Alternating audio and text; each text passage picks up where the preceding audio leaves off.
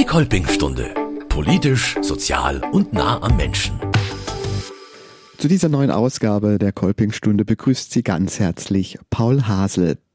Ende September, da hat in Bensberg bei Köln die Generalversammlung von Kolping International stattgefunden und Diözesanpräses Christoph Wittmann, der war bei dem Treffen mit dabei und berichtet jetzt in der Kolpingstunde über diesen spannenden internationalen Austausch. Auch weil er von der Generalversammlung Anregungen für die Arbeit von Kolping vor Ort mitgebracht hat. Und da gibt es eine ganz bestimmte Idee, man könnte auch sagen Vision, die Christoph Wittmann seitdem umtreibt. Wie die ausschaut, wird er uns gleich selbst verraten. Herr Präses Wittmann, herzlich willkommen bei uns in der Kolpingstunde. Herr Präses, wie wird man eigentlich Delegierter für die Generalversammlung? Die Delegation wurde vom Nationalverband ausgewählt, also Kolpingwerk Deutschland hat sozusagen Vorschläge erhalten, wer delegiert werden könnte. Und aufgrund der Stärke des Nationalverbandes wurden dann bestimmte Delegierte ausgewählt. Ich wurde also als Delegierter für das Kolpingwerk Deutschland bestimmt, unabhängig von meiner Funktion hier im Landesverband oder im Diözesanverband. Was ist das überhaupt, eine Generalversammlung? Was für Aufgaben hat die? Zunächst ist eine wichtige Aufgabe, so habe ich empfunden, so die Vernetzung auf internationaler Ebene auch das Kennenlernen der unterschiedlichen Nationalverbände, auch der Arbeit vor Ort, die dort geleistet wird.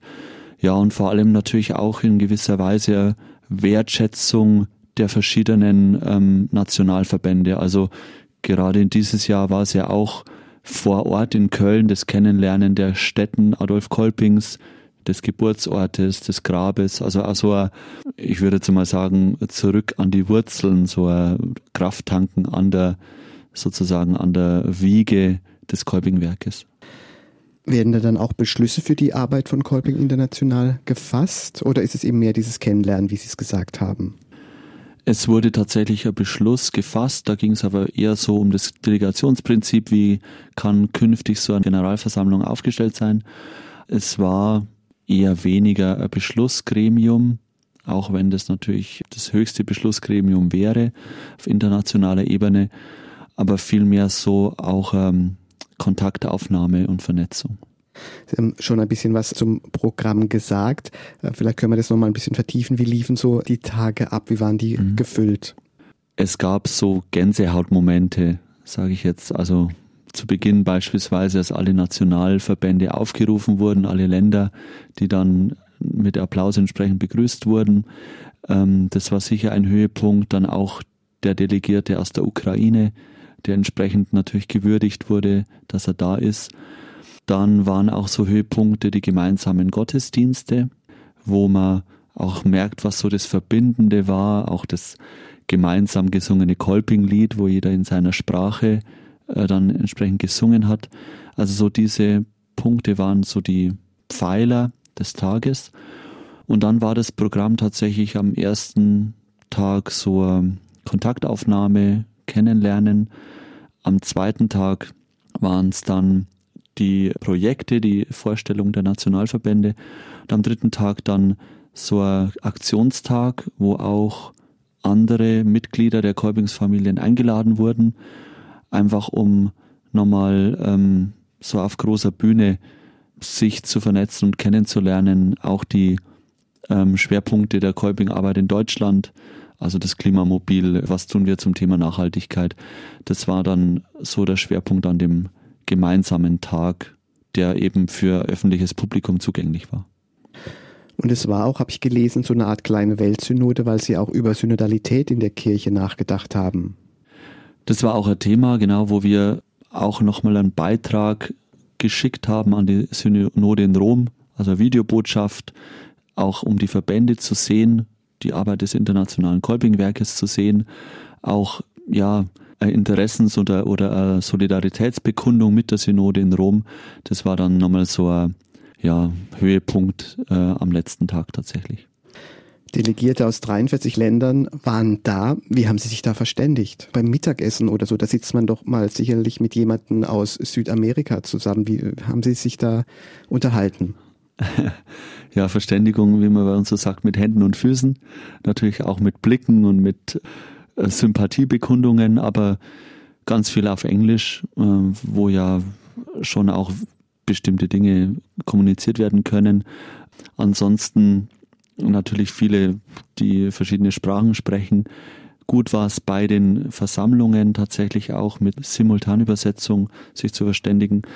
Ansonsten tatsächlich eher so auf Ebene, ja, mit Möglichkeiten. Also ich kann ein paar Brocken Italienisch, dann kann man sich ja mal mit dem Spanisch Sprechenden unterhalten, auf Englisch natürlich auch, aber ja, es war spannend, immer auch eine Sprache zu finden, die äh, Kommunikation ermöglicht.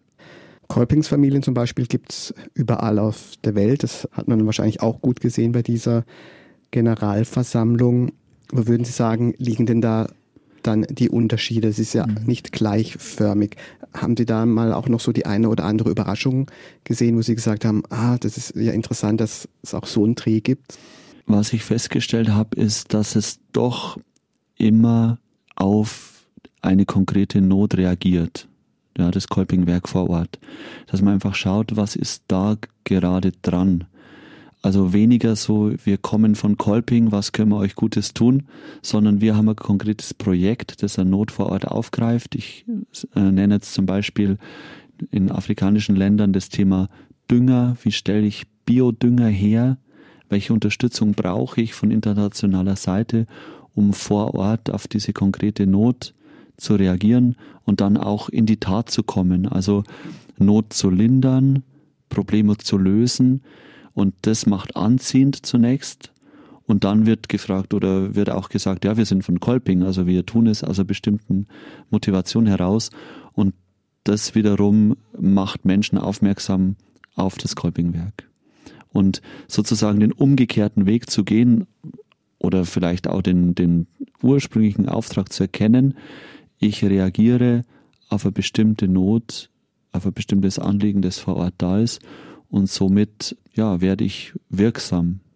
In einer Zeit, in der Kirche sich wandelt, auch bei uns, sind Sie da so auch mit dem Hintergedanken da jetzt ganz bewusst äh, hingefahren, vielleicht auch was mitzunehmen, etwas von den anderen zu lernen?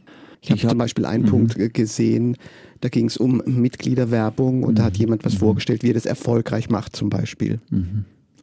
Ja, das ist tatsächlich interessant aus der Perspektive der anderen Kolping zu erleben, weil es ja in vielen Ländern erwachsener Verband ist. Das Kolpingwerk ist in Deutschland gegründet, aber hier geht es natürlich zahlenmäßig sehr zurück. Und bei uns hat es auch, hm, habe ich oft den Eindruck, so ein bisschen die Lebendigkeit verloren, die in anderen Nationalverbänden noch vorherrschend ist. Einfach so diese Begeisterung, was gemeinsam zu tun, auch die Frau, die Rolle der Frau zu stärken, was in vielen Ländern ja nicht selbstverständlich ist. Bei uns war es auch lange Zeit nicht. Wo ich auch merke, da ähm, übernehmen Frauen äh, eine wichtige Rolle im Kolbingwerk. Und wo ich einfach merke, ja, diese, vielleicht diese ursprüngliche Kraft, die bei uns so ein bisschen verschütt gegangen ist, wirkt in vielen Nationalverbänden noch oder, oder ja, beginnt dort zu, zu wirken. Und das war sehr spannend und ja, das hat mich auch in gewisser Weise demütig gemacht für die eigene Situation, zu sagen, okay, wo müssen wir vielleicht auch wieder neu denken oder anders oder eben zurückgehen zu den Wurzeln, was war unsere ursprüngliche Motivation und da wieder anzuknüpfen. Und haben Sie Ideen mitbringen können? Ah ja, eine Idee ist tatsächlich so zu schauen, welches Anliegen haben wir denn vor Ort? Wo können wir wirksam werden? Vielleicht auch unabhängig von dem, was bisher war, wo wir bisher drauf gesetzt haben. Ich habe so den Eindruck, unser ursprüngliches Anliegen, die Familie, die Familie zu stärken. Ja, wir heißen Kolpings Familie. Da auch zu schauen, was, was bedeutet Familie im großen Ganzen? Wo gehen wir vielleicht auf Fremde zu, die bei uns Heimat suchen? Also das Thema Heimat geben, auch denen, die von außen kommen. Weniger, wie es ursprünglich war, den Handwerksgesellen, sondern vielleicht heute den Migranten und Migrantinnen oder denen, die bei uns vor Ort leben und einen äh, Kontakt suchen, wo wir einfach einladend sind, willkommen heißen, integrieren, Kräfte auch binden an uns für unsere Arbeit.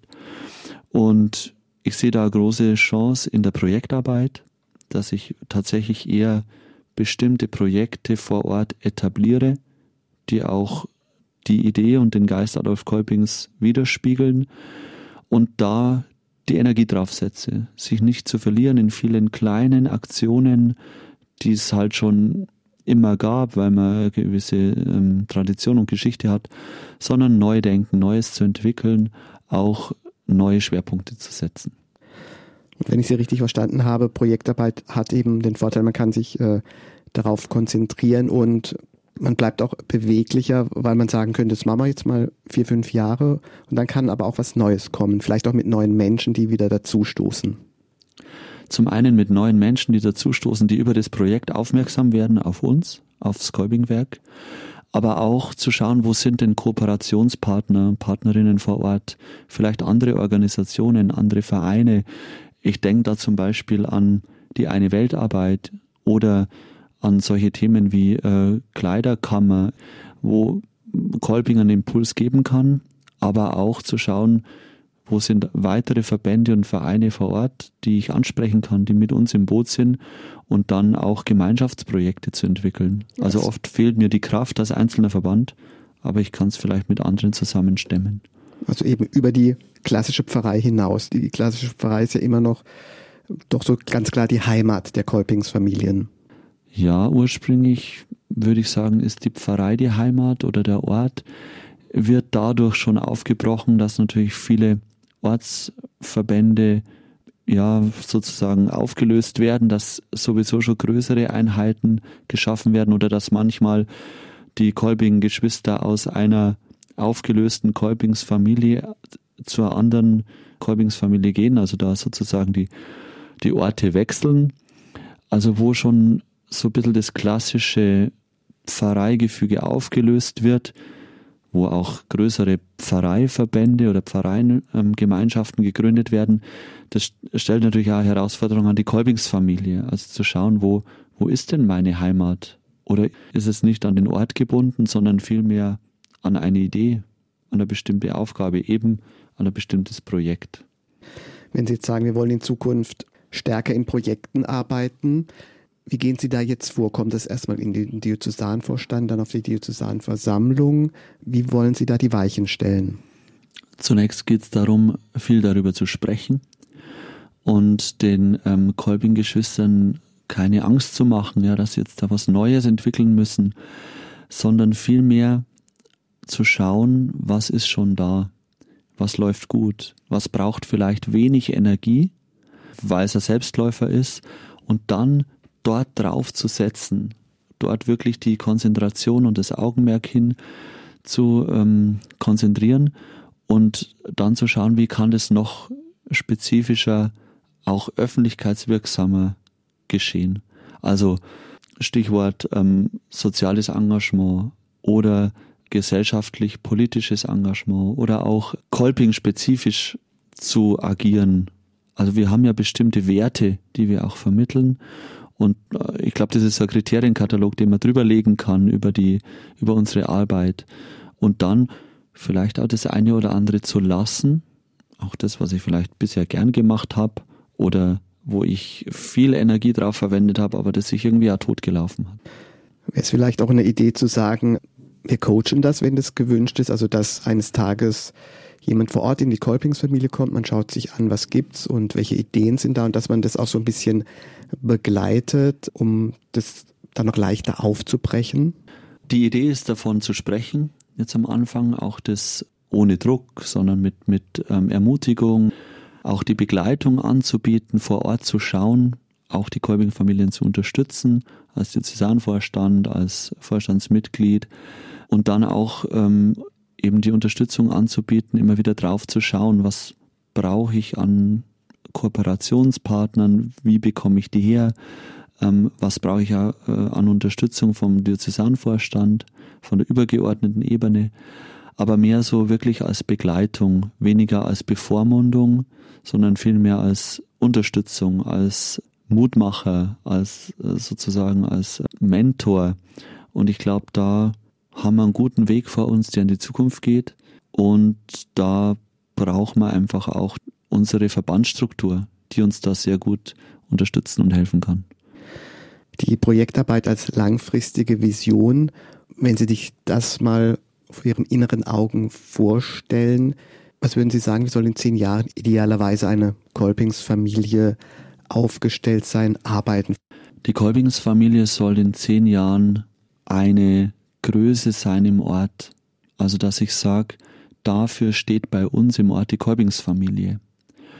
Ähm, und es kann eben das eine Projekt sein, das ortsrelevant ist, wo man auch sagt, das ist gar nicht mehr wegzudenken bei uns, weil dadurch Kolping wirksam ist und damit auch, denke ich, einen breiten Zuspruch findet im Ort und damit auch in der Gesellschaft, wo vielleicht einfach auch andere mitarbeiten, die keine Kolping-Mitglieder sind, aber die sagen, Mensch, für dieses Projekt engagieren wir uns gern, unabhängig von ähm, Kolping-Zugehörigkeit. Aber das kann natürlich auch eine Chance sein, dass andere auf uns aufmerksam werden und sagen, ähm, da lohnt sich dazu zu gehen. Diese Mitgliedschaft ist mir viel wert. Ja. Es treten immer mehr aus der Kirche aus. Vielleicht suchen die neue Möglichkeiten. Vielleicht ist die Kolping-Mitgliedschaft sogar die Alternative. Und da zu schauen, ähm, wie können wir Menschen durch unser Tun sinnstiftend ansprechen, dass sie sich engagieren. Herr Präses-Wittmann, wir werden natürlich auch hier in der Kolping-Stunde Ihre Vision einer Konzentration auf Projektarbeit weiter verfolgen. Das war jetzt erstmal der Anfang erstmal wirklich drüber reden, sich Gedanken machen. Und ich glaube, nächstes Jahr hören wir einfach dann wieder mehr und sie bringen uns dann auf den aktuellen Stand der Dinge. Ich habe es vor und ich wünsche mir oder ich hoffe, dass das eine gute Vision ist, auch für die Kolpingsfamilien vor Ort. Herzlichen Dank. Gerne. Und das war's von uns in der Kolpingstunde. Am Mikrofon verabschiedet sich Paul Hasel. Münchner Kirchenradio Kolpingstunde die Nachrichten. Mit Simon Vornberger. Mitte Oktober hat die alljährliche Kolping-Vorsitzendenkonferenz stattgefunden. Der Diözesanvorstand lud zusammen mit der örtlichen Kolpingsfamilie dieses Jahr alle Vorsitzenden und Sprecherteams der Kolpingsfamilien und Bezirksverbände nach Grafing bei München ein. Rund 50 Teilnehmer beschäftigten sich im Studienteil am Vormittag mit den Themen Fairtrade, Klima und Schöpfungsverantwortung. Am Konferenzteil am Nachmittag standen aktuelle Informationen aus dem Diözesanverband, den Bezirksverbänden und den Kolbingsfamilien auf der Tagesordnung. Die nächste Vorsitzendenkonferenz wird im September 2024 in Waldram stattfinden. Bundesweit sind in den letzten Jahren schon knapp 1,4 Millionen Paar Schuhe gesammelt worden. Nach den großen Erfolgen der vergangenen Jahre beteiligt sich auch der Diözesanverband an der Sammelaktion Mein Schuh tut gut wieder. Bis Februar 2024 werden jetzt wieder gebrauchte, gut erhaltene Schuhe gesammelt. Nach Abschluss der Aktion werden die gesammelten Schuhe in Sortierwerken der Kolping Recycling GmbH sortiert und vermarktet. Ziel der Stiftung ist zum Beispiel die Förderung von Berufsbildungszentren, von Jugendaustausch und internationalen Begegnungen, Sozialprojekten und religiöser Bildung. Bei den Kolping Familienfreizeiten hat man wieder Gemeinschaft erleben können. Ende September fand das alljährliche Vater-Kind-Wochenende in Teisendorf statt mit Lagerfeuer und Stockbrot, großer Bastelaktion, Fackelwanderung und vielen Spielen. Am Simsee verbrachten acht Mamas mit ihren heranwachsenden Töchtern ein wunderbares Wochenende.